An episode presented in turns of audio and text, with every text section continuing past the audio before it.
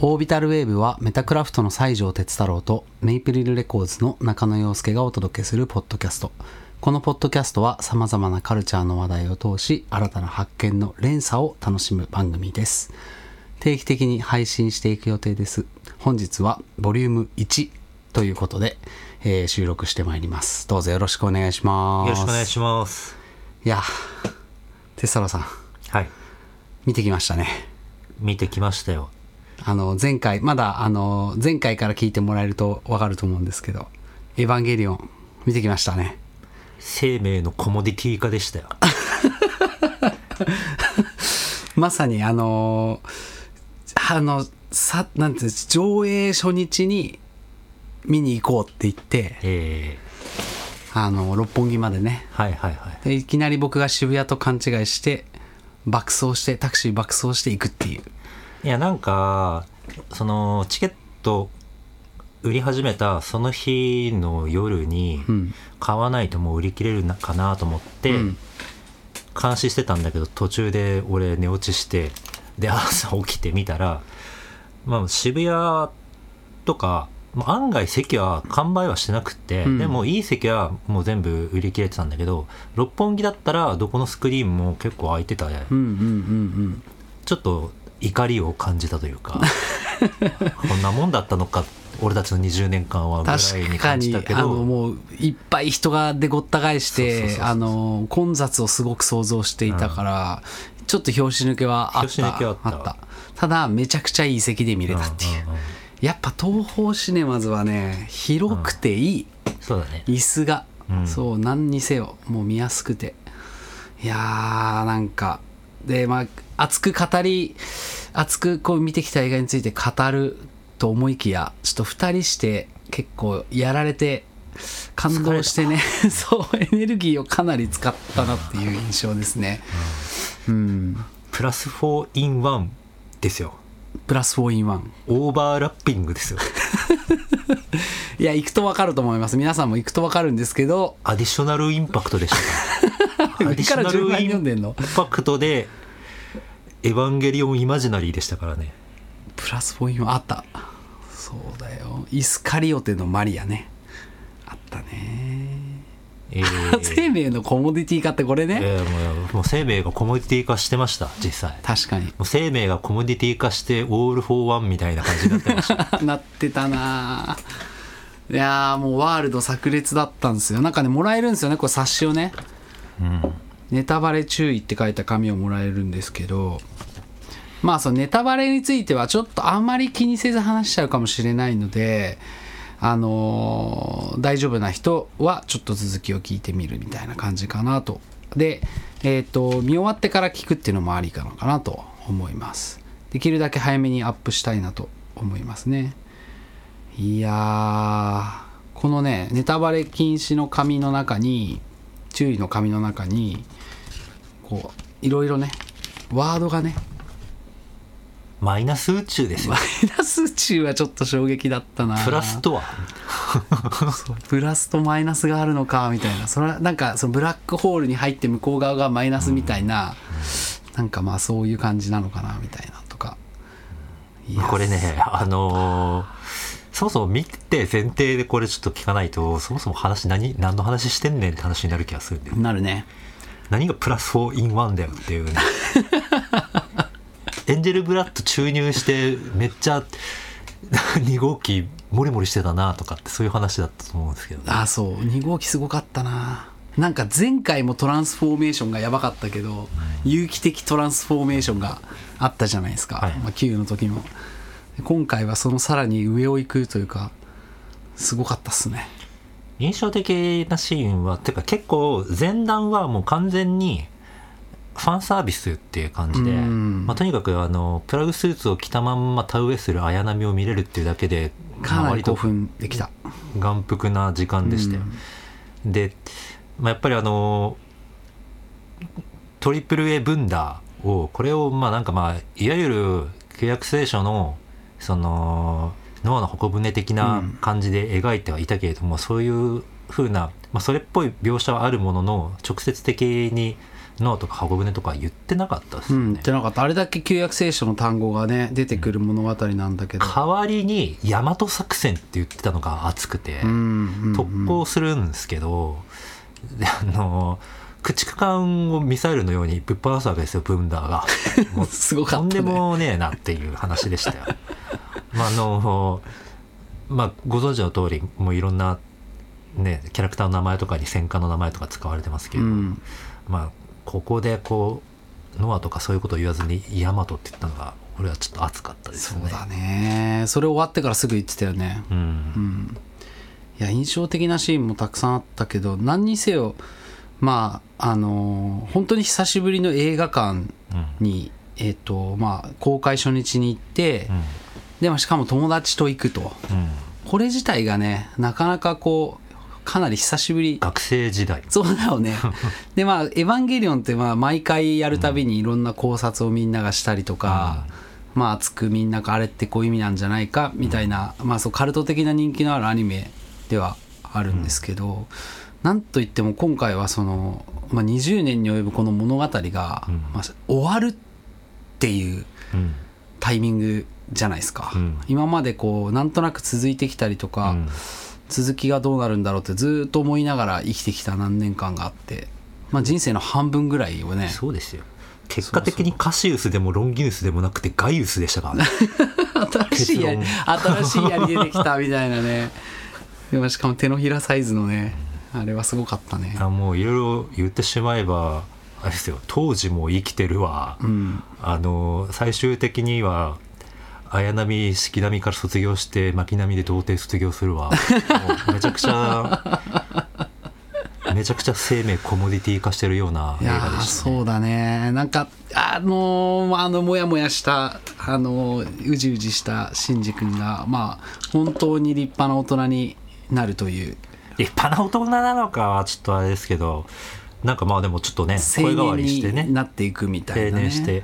ああれが神木隆之介なのかな声変わりして。ってことじゃあないそういうこと？違うか。なんか声優の中に神木隆之介ってなんかあって、うん。ああまあそういうこと？最後のあのセリフだけ？梶良治ジュニアの方なのかなって思ってたけどあそういうことかもね。わかんない。ななんだろうね。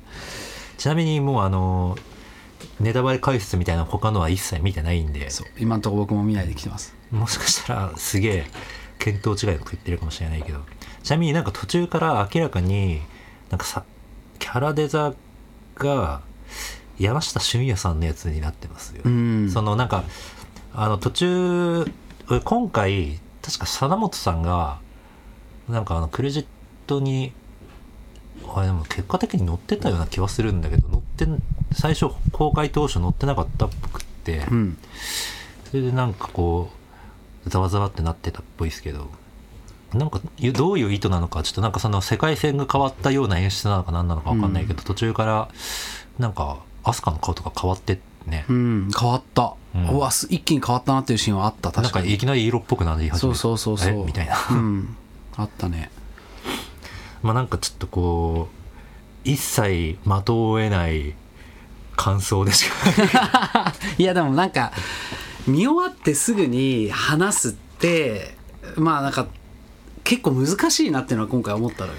あだから帰り道とか、まあ、六本木からの帰り道とかもできるだけこの内容にあんまり触れないようにーうん。ちょっとまあお互い貯めるみたいな感じでうん。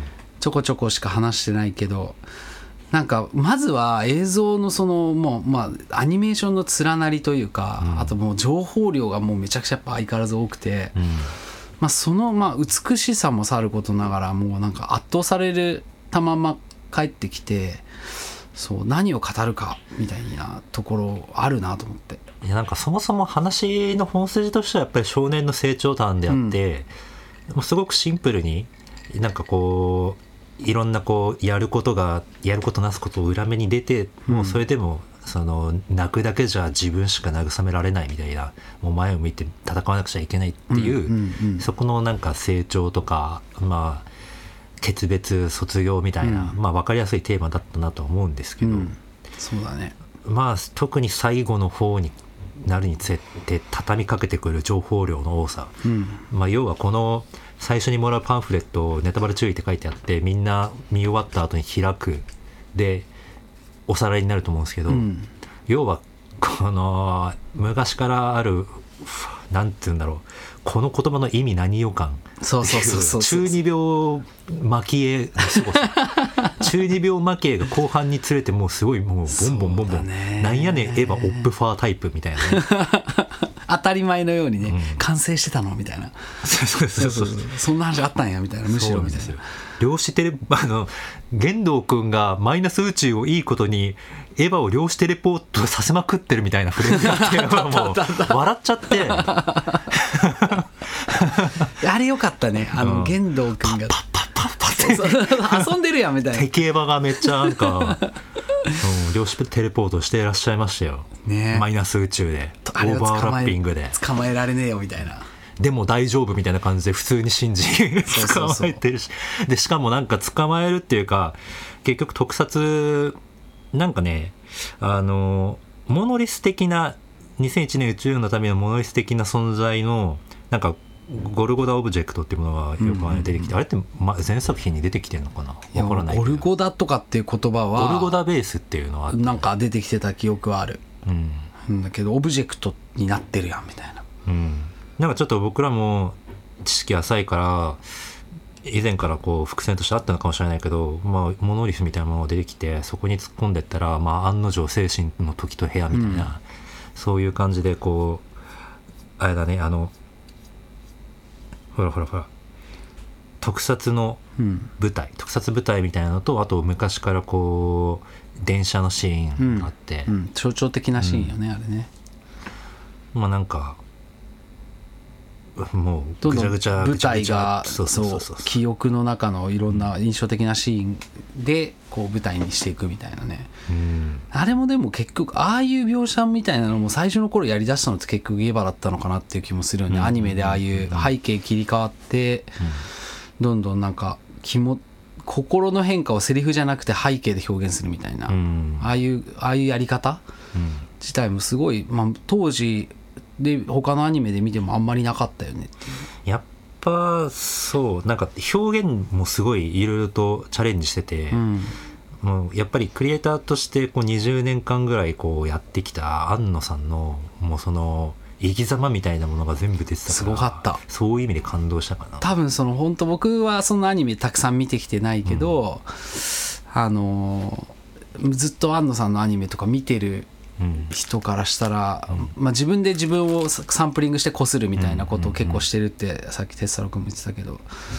要はその結構大和作戦って言ってトリプル A ブンダーで要はあのあれですよ大和特攻をかける時に、結構その時の描写とかはトップを狙えとかのセルフオマージュ感がすごく強くてすごい良かったですよ。ね。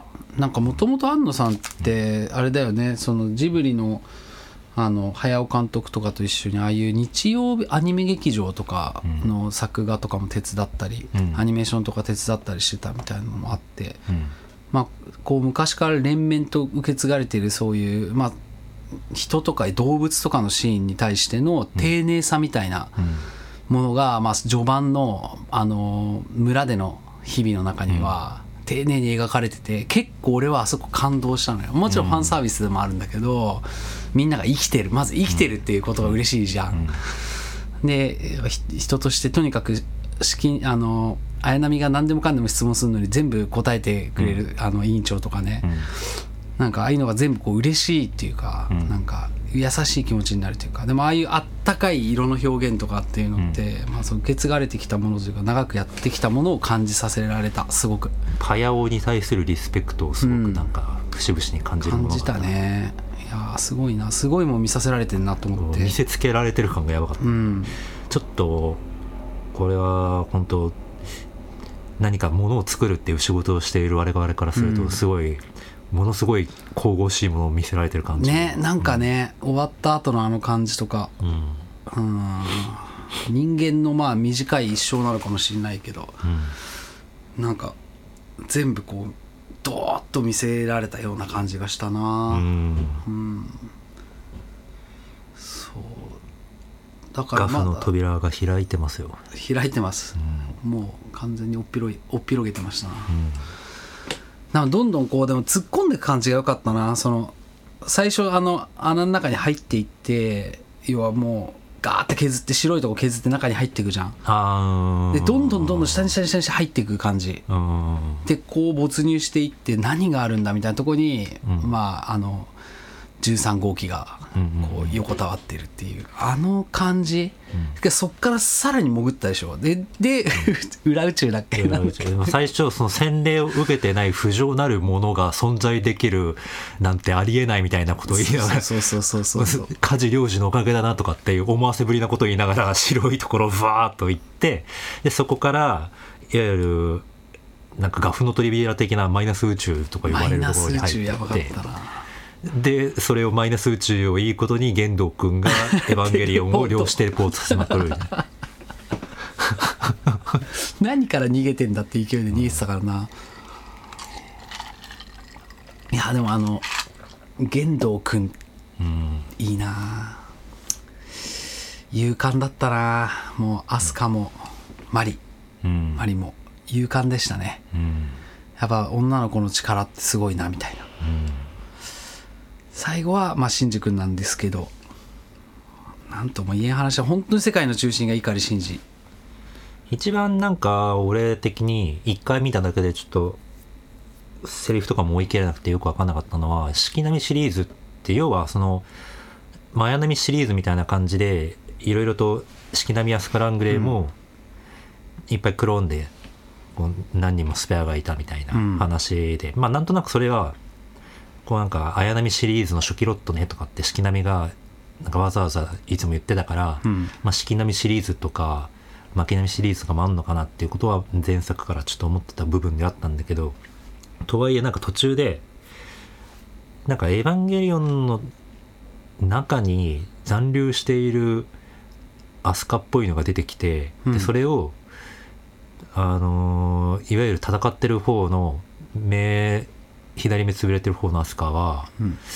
おあやん？四季並みタイプのオリジナルかとかって言ってたけど、うん四季並みタイプのオリジナルのアスカってそれって誰？みたいな。そうそうそうそうそう要はその今回最後戦ってる四季並みってシンジ君と知り合ってうん。た四季並みでいいんだよねっていう感じなのか。まあなんかそもそもオリジナルってシンジと合ってんのとかっていうのもちょっとなんかいろいろと不明な部分がよく分かんなかったあれ。あれあそこは本当に全然俺も分かんなかったけど、なんかでも綾波にしてもシンシンじゃないか。綾波とかもよくああいう描写多かったよね。あの、うん。プラグスーツプラグの中入ってエントリープラグの中入ってる時に、前からもう一人来るみたいなとかうん。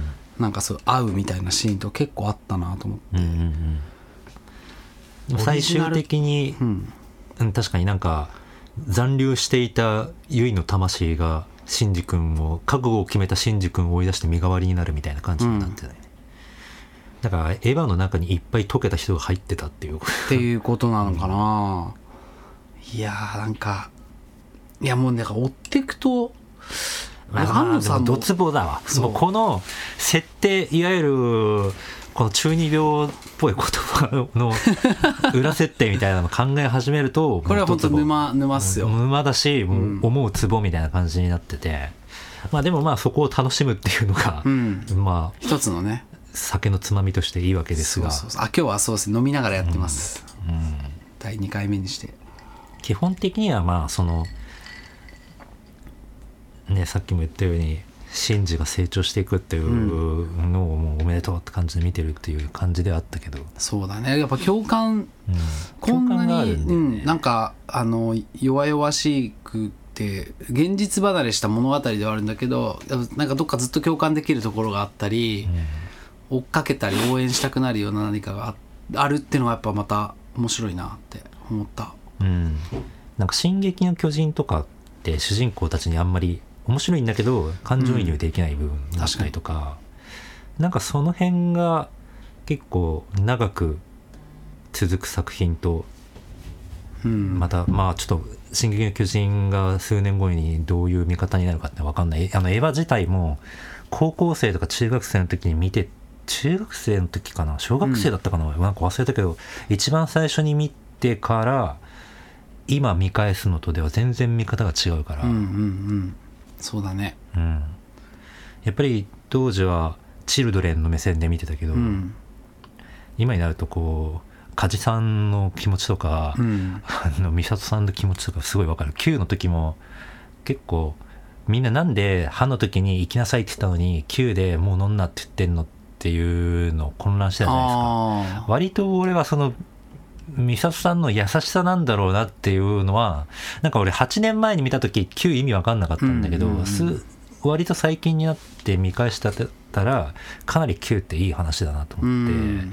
そのもう完全に新エヴァ最後に向けてのもうなんつうんだろう。もう伏線というか盛り上がりがもう新エヴァの最後に向けてこう向かってるあのジェットコースターのこうグイグイグイグイってききて一回落とされてまた次に上がるみたいなのうんうんうんうん。のその辺の感覚があったからすげえ Q は好きなんですよ。もう一回見直そうと思った Q は、うん。なんか今今日見直してもう8年でしょだって。うん。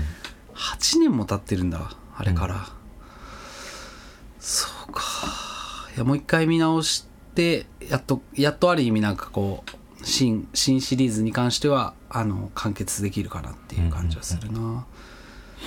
うんなんかやっぱ美里さんは最後までやっぱ良かったな。人間らしくてあまりにも。うん。そのもう人間臭さが一切こうなんか消えないというかうん。どれだけああいうこうキャラへキャラクターがこう変わっていくじゃない？9になった時に、そう保護者的な立場から一気にこう変わった感じになるじゃんいや律子もそのなんかあなたは甘やかすといいことがないっていうのは経験則よっていうことをその美里に言う感じとかがすごいちょっとエモかったな、うん。であのいあの間があってのきついこと言わない。みたいな、うん。あの感じとかね。美里さんの声とかなんかあの感じに人間の持ってる弱さみたいなものも含めて愛しいというか、うんうんもう最高のキャラクターだなって思う。うん。うん本当に。まああとはもうとにかくキャラクター一人一人へのまあ愛情がね、うん。制作陣の人たちの、まあ、書いてる人も動かしてる人たちもみんな本当に好きなんだなっていう感じ伝わってきた、うん。だから単純にその熱量、うん。作品にかける熱量みたいなものに圧倒されて、まあ、2時間ぐらいあっという間みたいなうん。感じだったかな、うん。すごかったな。どのシーンも良かった。うん。いやちょっともう一回あと23回見ないとちょっとあれだな。ねだから多分この言葉とか あそことあそこが伏線がここでつながったみたいな話はうん。多分もう一回まあその9から見直してみたりしないとうん難しいのかもしれない。もう俺さこの中学高校小学校からずっとキリスト教だったから高校まで。旧約聖書の言葉すげえ出てくるなと思って、でそっちにも結構聞い取られちゃったんだけどネブカドネザルとかさ、うん。ネブカドネザル王っていうのがいるんですよ、うん聖書の中に出てくるとかそれはどういう王なんですか？いや俺もねそうす旧約聖書すっげえ嫌いだったから、うん。神様が怖すぎるんですよ。うん。人間を本当ボコボコ殺していって、うん。簡単にこうなんかあの人間を見限って殺しまくるんですよ。悪魔より全然神様の方が人殺してるめちゃくちゃ恐ろしいですよ本当に。だから あの新約聖書っていうのになってから、まあ、あのイエス・キリストっていう人が、まあ、間に中間管理職みたいなのに入入ってくんだけど神様のヤバさみたいなのを全部イエス・キリストは一人で一人でから引き受けてあの人の体で人間の世界にいるっていううん感じになるんだけどようやく。その翻訳者みたいな人がいない世界の旧約聖書の神様ってのはとにかく残酷で、うん。あの何やるにしても儀式めいててうん。あぶなんか、うんまあ、完全に理解を超えた存在。うん。慈悲もないし。うんっていうことがまあ思い出したりはしてた。あんま好きじゃなくて旧約聖書って、うん。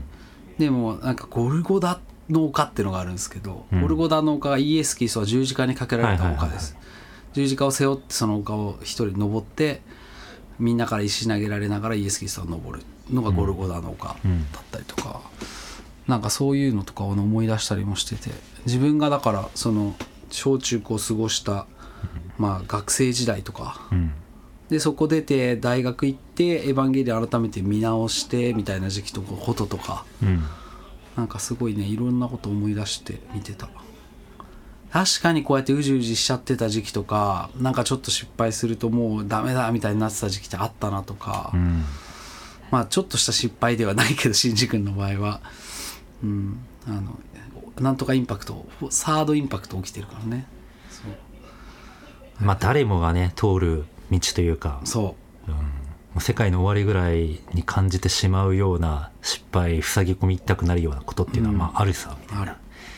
まあ、そこからねなんかけテレビシリーズでも結局すごい落ち込んででもそこで結局こう世界を変えるとかじゃなくて自分自身がまず変わるみたいなところで、そこに気づいてこうちょっと大人になれて周りからおめでとうと言われるような、うんうん。まあ、そういうような終わり方だと思うんだけどまあなんかまあ貫いてるものはほとんど今回も同じで、まあ、彼が立ち直るっていう話です。けど、うん。落ち込んで失敗して落ち込むんだけどまあみんな頑張っててそれに感化されて自分も自分の中でけりをつけてうん頑張りましたっていう話ですね。まあ簡単に立ち直らないところもいいよね、うん。だから短い尺のアニメとかの中だと、すぐにあ主人公は改心したりすぐに、あのできるようになったりとかするシーンが多いけど、うん。碇シンジ君は本当に長尺使ってな悩んで塞ぎ込むじゃないですか、うんうんそういうところもなんかリアリティがあるのかもしれないね、こんな精神強度だったら最初からエヴァンゲリオンに乗らないでほしかったって四季並みが言ってたね。うん精神強度っていうね